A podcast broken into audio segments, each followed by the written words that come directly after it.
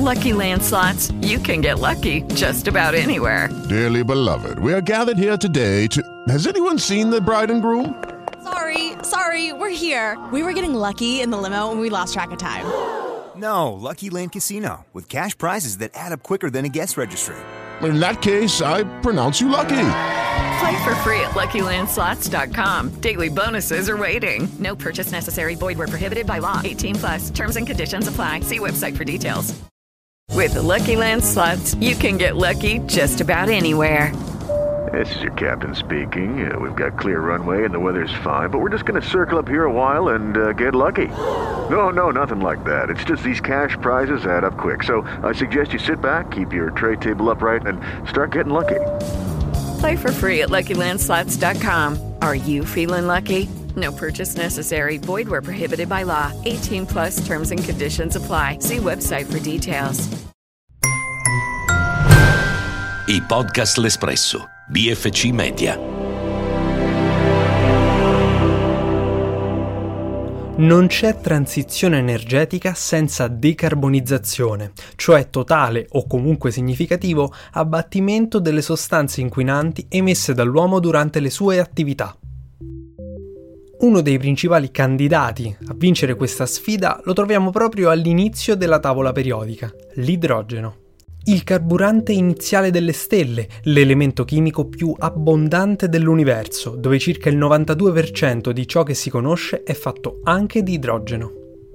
Di per sé è un gas altamente infiammabile, incolore e inodore, ma è proprio la sua forte semplicità che spinge sempre più governi ed aziende ad investire sull'idrogeno come una scorciatoia verso un mondo più ecologico. Alla base del percorso di transizione che i paesi stanno progettando c'è il progressivo abbandono dei combustibili fossili e delle loro emissioni di gas a effetto serra, complici della cupola di calore che investe il pianeta e che anno dopo anno rende il riscaldamento climatico un problema sempre più rischioso.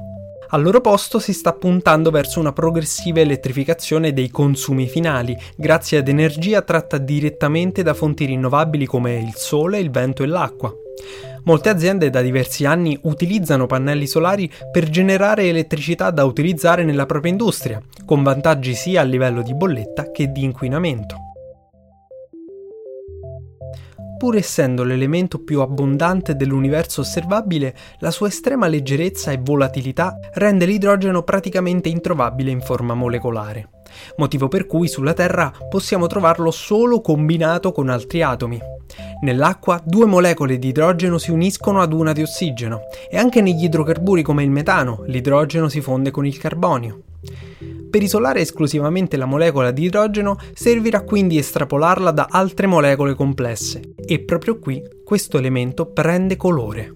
Gli esperti infatti aggettivano l'idrogeno come grigio quando viene estratto dal metano o dal carbone, con elevatissime emissioni di anidride carbonica. Sarà indicato come blu quando durante l'estrazione dal gas naturale viene bloccata la CO2 emessa, ma il colore che ispira più fiducia è sicuramente il verde nel caso in cui l'idrogeno sia il frutto di un procedimento chiamato elettrolisi, che prevede la scissione della molecola d'acqua attraverso l'utilizzo di energia elettrica rinnovabile. Un procedimento quindi senza alcuna emissione di gas serra.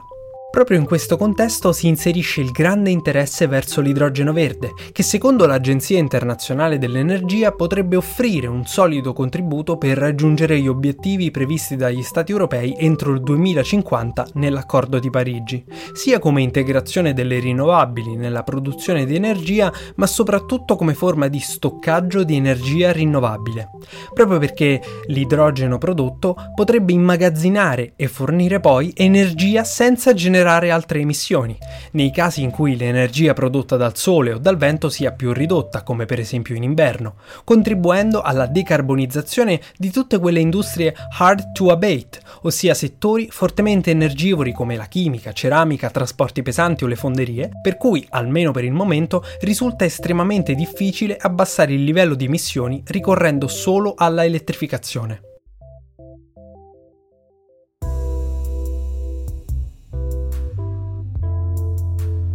Fra gli utilizzi in cui l'idrogeno potrebbe garantire più vantaggi c'è sicuramente quello della mobilità. Le vetture alimentate da celle a idrogeno riescono a produrre elettricità al loro interno senza necessitare di elettricità che proviene da fuori, con la conseguenza di avere maggiore autonomia e tempi di ricarica più spediti rispetto a tutte le altre macchine elettriche a batteria.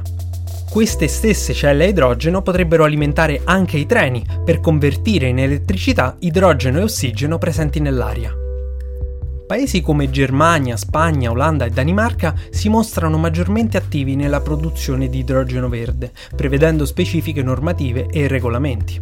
Lo scorso febbraio la Commissione europea ha delineato le linee guida per il suo utilizzo, classificando come verde non solo l'idrogeno prodotto da impianti collegati a fonti rinnovabili, ma anche quello prodotto dalle centrali nucleari, nella speranza di una completa eliminazione della dipendenza dalle fonti fossili russe ma anche fuori dal vecchio continente molte nazioni si stanno attrezzando. Dopo l'America Latina, anche l'India, fra gli stati più inquinanti al mondo, ha stanziato un maxi investimento di 2,2 miliardi per sviluppare macchinari per l'elettrolisi e arrivare a produrre circa 5 milioni di tonnellate annue entro il 2030 lo stesso anno che il piano Repower EU ha scelto come limite temporale entro cui raddoppiare la produzione annuale di idrogeno verde, fino a 10 milioni di tonnellate.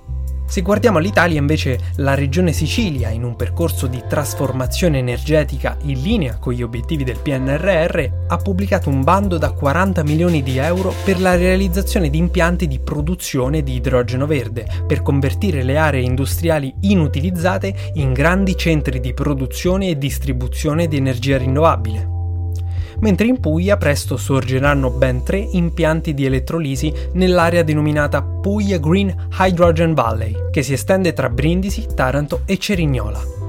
Più a nord, a Reggio Emilia, entro il 2025 sarà operativa la prima fabbrica al mondo di lastre in ceramica alimentata esclusivamente da idrogeno verde.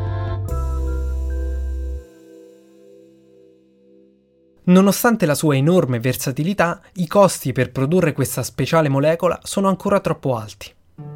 Gli elettrolizzatori infatti non vengono ancora prodotti su larga scala, un fenomeno abbastanza normale per le tecnologie innovative. Infatti, fino a qualche anno fa anche i pannelli fotovoltaici erano appannaggio di pochi ma con l'aumento della domanda e l'ingresso di un numero sempre maggiore di produttori, l'effetto del mercato concorrenziale ha portato ad una riduzione dei prezzi, rendendo tecnologie in grado di produrre energia pulita sempre più accessibili. Quello dell'idrogeno verde è un mercato nuovo, tutto da inventare, e ci vorranno ancora un po' di anni prima che si imponga come la fonte rinnovabile del futuro. Rimane da sperare quindi che la corsa all'idrogeno che l'Europa sta facendo con decine di progetti di transizione energetica non rimanga incastrata nella sua grandissima ambizione ecologica. I podcast L'Espresso, BFC Media.